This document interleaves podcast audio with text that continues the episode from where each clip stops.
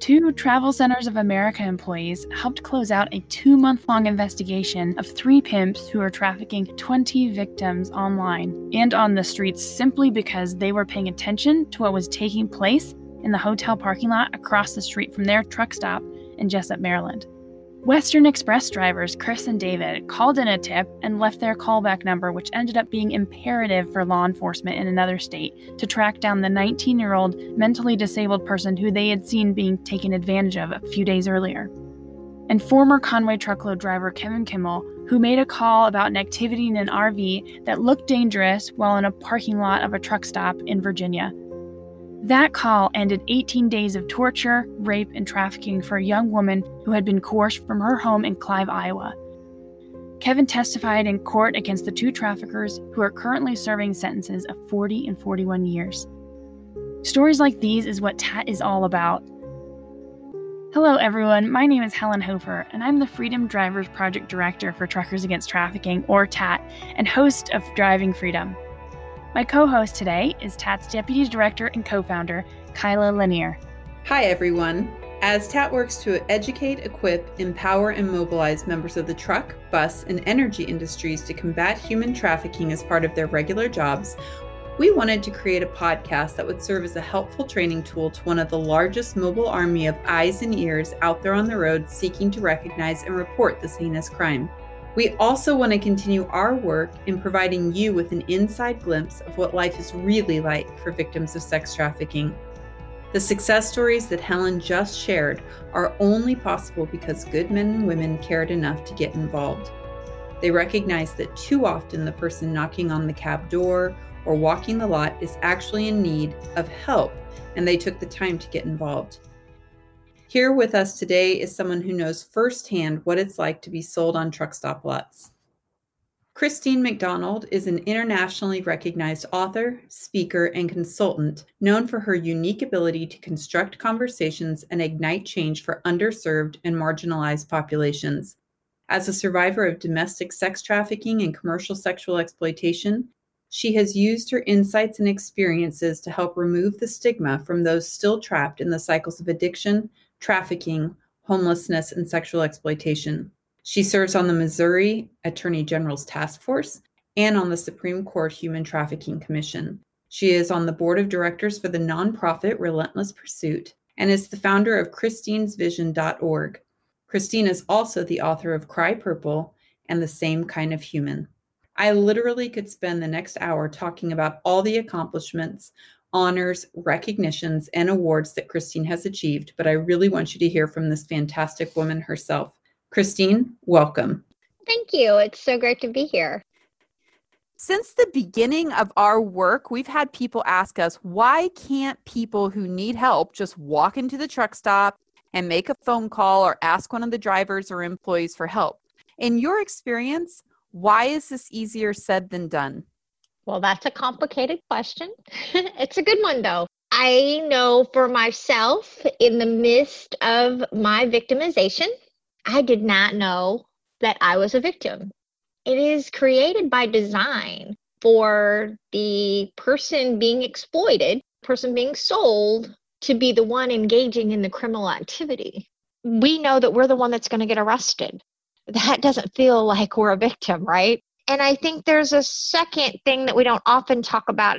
I think when we think about the complexities, the psychological intertwinement there, when we talk about trafficking, it's so complex and psychologically manipulative. So, therefore, the trauma bonding becomes so much more complex. And if a domestic violence victim takes seven times before they actually leave and stay gone and have that courage, right? Why would we expect that a victim of commercial sex exploitation, human sex trafficking would be able to leave any easier. When is the first time that you heard the term trafficking? And what was it like for you to see yourself recognize that you were a victim of trafficking? The spring of 2006. So I've been out almost two years. I am uh, listening to the news and I hear a name on the news. And it says that this gentleman has been arrested by the federal government, the U.S. Attorney's Office, and the Department of Justice, and that they had been under investigation for three years, and that they came up with the conclusion that he was making approximately $35,000 a week off of the selling of human beings. He was trafficking them. I'm like, trafficking? What is that? Huh? What is that even? Right? So, fast forward again about another year, I learned that one of the guys that I had been with for about five years had been in prison for promoting prostitution. This was actually his third time. And I'm like, what does that even mean? So now I'm like asking questions. Maybe this wasn't my significant other. If two of the men I was with when I was out there are now in prison for what we call today trafficking, maybe I was trafficked. So, what does that even mean? So, then you have to kind of really process and chew and analyze. That means I was emotionally and psychologically manipulated. I really wasn't in a relationship with any of these men. Wow, what a way to hear that, to just experience that on the news. Right? And how much, yeah. Wow, what a whirlwind. Yeah, And- I mean, because it's, you don't think traffic, that's not even our language out there, right? It's pimping and hoeing, Hmm. And how much work, right? Traffickers right? You're not a victim to build that narrative. And so, as drivers, when you're thinking about, oh, this person isn't saying they're a victim, isn't saying they want to call in, they're saying that they want to be here. I mean, really start putting these pieces together of the amount of manipulation that is going into saying, yes, you're here because you want to be here. And you can tell everyone else that because it means I'm safe as a trafficker. It means no one's looking at me. It means everyone's looking at you. And that's exactly what they want. It is exactly what they want. You also know that by design, you talk to the police and you leave and blah, blah, blah. You know, maybe they know about where your family lives. Maybe you have a child with them. That individual, maybe that's working at the truck stop, is not going to see all those other dynamics. But that victim, right, that person being exploited does know those things. And so they're automatically going to say, no, no, no, I'm here by choice because they're protecting others. It can feel like the only safe option. Absolutely. So, except in the case of minors, some people think that legalization is the right path, building into this narrative that legalization is really what's pro the prostituting person, really empowering them, that they really want to be out there selling themselves. Can you touch on what really goes on behind those closed doors? What does it look like to go from truck to truck? you have to disengage any sense of humanity that you have. You have to, or you can't survive it. The person paying for you has absolutely no emotional connection to you, so they don't care if they inflict harm to you or if you hurt. And all of those things become what you have to disassociate in that moment of time. You know, when we think about choice, I think choice comes in when we have other options. I know a lot of people that have been in the life. I've been doing advocacy work since about 2007. I can probably count on one hand individuals that might have had other options because they had informed choice. And when you think about the thousands of women from the life that I know and have crossed paths with, if you say I only know a handful, that itself says a whole lot. It makes you wonder okay, what stories are really being promoted, and is that the real picture? Can you talk more about that they feel like they don't have choices? What are some situations where that would be the case? we know that there are these vulnerabilities that tend to be commonalities of individuals when we look at their profile, when they find out some of these backgrounds of what led them into the life or got them into this position of vulnerability to be recruited or to be involved in a world of commercial sex exploitation. They can be poverty, they can be lack of education, they can be, you know, running away from home and child abuse. The system is has failed them in, in various capacities they had minimal resources because of their barriers. So, did they really have a choice? I'm not so sure. And so sometimes those choices become forced choices of survival. I went ahead and I listened to another time where you have shared your story. Something I often can hear from drivers is the idea of like the strung out drug addict who's like just feeding their habit. Like that's their fault. They made it there. Yeah, yeah, yeah. I Yeah. know drugs play a role in your story. Can you kind of explain the ways that drugs interact? This is such a great question because I don't think we really address this enough. We assume the drugs is what get people into this life when that's usually not the case. Sometimes the drugs are introduced to the individual by the trafficker to get them addicted as a control mechanism. For me, the drugs were introduced to me um, after I was sold. What I learned through using is that when I would get high, I didn't have to think about what was going to happen to me. And when I would do the drugs after they were done, I didn't have to feel the pain from what they had done. So the drug actually became a coping mechanism. And of course, in that, you know, I became a full blown addict everybody would love for the complexities when we think about trafficking, exploitation was just like a, a cookie cutter, one size fits all, and there's a cute little box and we can check them all, but it's just not that simple. When we think about a truck stop, when they see the girls out on the lots or they mm-hmm. see somebody being dropped off to a truck, not the ones buying, but the ones that are seeing it happen, what would be your message to those drivers? Nobody asked me if I was safe or if I was hungry. The food always came with a string attached. Sometimes something as simple as, hey, are you hungry? I can go in and grab you a cheeseburger and you bring it out and say, hey, are you okay? I think when we use that language, are you being trafficked? We put people at risk. Traffic, traffic? No, I'm not being trafficked. What are you talking about? I think starting with just saying, Are you okay? Connect to the humanity, connect to their humanity. The amount of humanity that I experienced in the world of commercial sex exploitation was such microscopic speck. It was never enough for me to cling to enough hope to think there was something outside of that life because you're so dehumanized and you want to protect that little bit of whatever you have in you still. And so, kindness, that may be just the thing to start that conversation. I have a good trucker story to tell, and I don't know if this is the right time to say it. Absolutely, it is. Okay. I was outside of Kansas City and I was walking down 71 highway. The guy I had been with had been arrested. So I thought, maybe I'll try to go back to Oklahoma. And I was walking and I was walking and the semi truck pulled over. he pulls over and he smiles at me. He's like, Hey, you need a lift? I'm like, Sure, I'm heading to Oklahoma. He says, Well, you're in luck. I'm going to Oklahoma. It's like, Okay, you know? And we went all the way to Oklahoma City. He dropped me off in a mall parking lot. He asked me, He's like, You want me to call your family? You can use my phone. Is there anything else I can do while I'm here? And um, I was like, I really don't have anybody to call, you know? I don't really know why I'm coming back here. I don't know where I'm going from here, but I knew I had a chance to leave, right? Because my pimp had been arrested.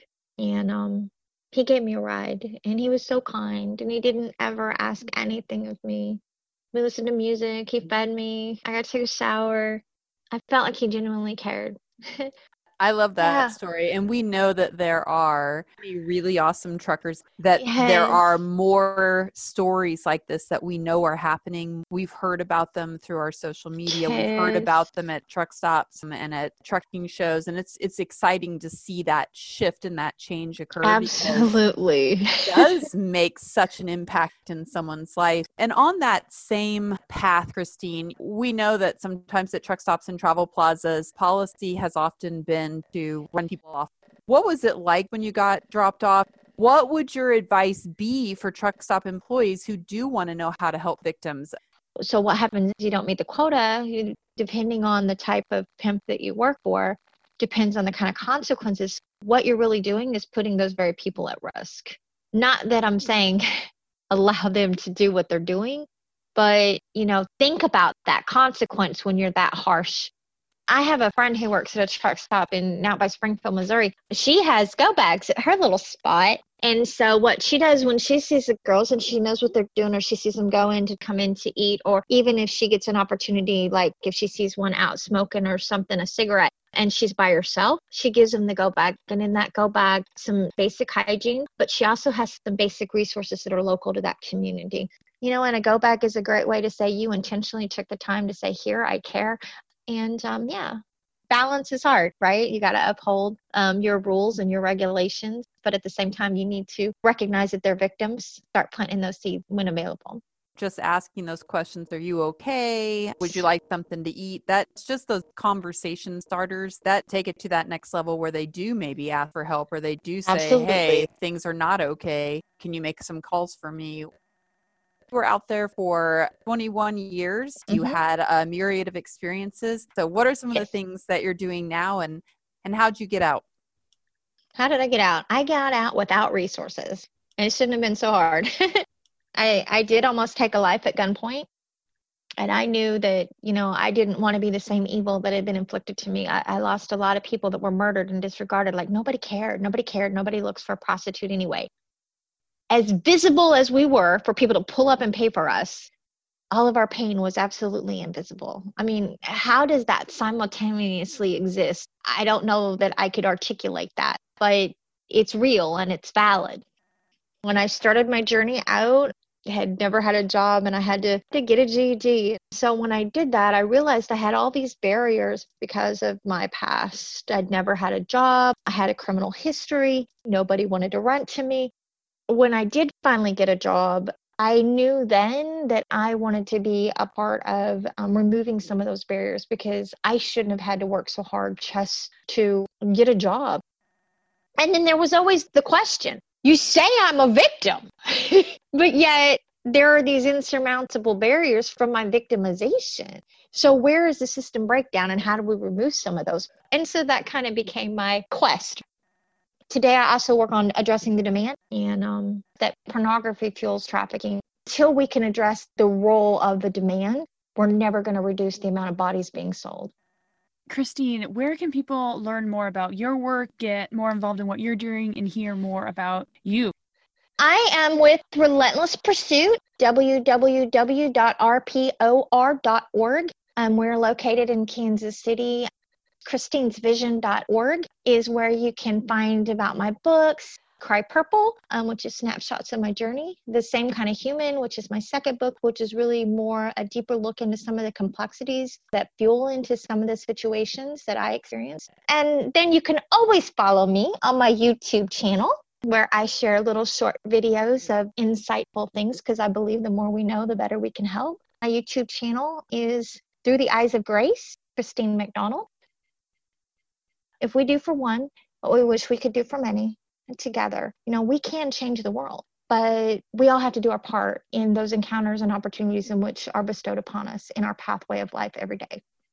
That is beautiful. And just the minute you start cracking into more of Christine's story and teaching and trainings, it is powerful. It means a lot. Um, I'm just, you couldn't see me because we're doing a podcast, um, but I'm like nodding and like tearing up and like how to express that. But you are so courageous in the ways and how you continue to overcome uh, those hurdles and trauma. Just the fact that you hold on to hope and it is powerful and it shines. It shines and changes. And emphasizing, right, that not only can we get involved, but we must get involved. So look for those red flags. And we can't emphasize that enough that drivers and truck stop employees, your call, your kind words, your actions could lead to that victim being recovered, either that night or months down the road or maybe years down the road, but it is all a part of the process. And it could help stop months, if not years, of horrific torture and slavery. You could be saving a life. Thank you for taking the time to listen and for being the real truckers against trafficking.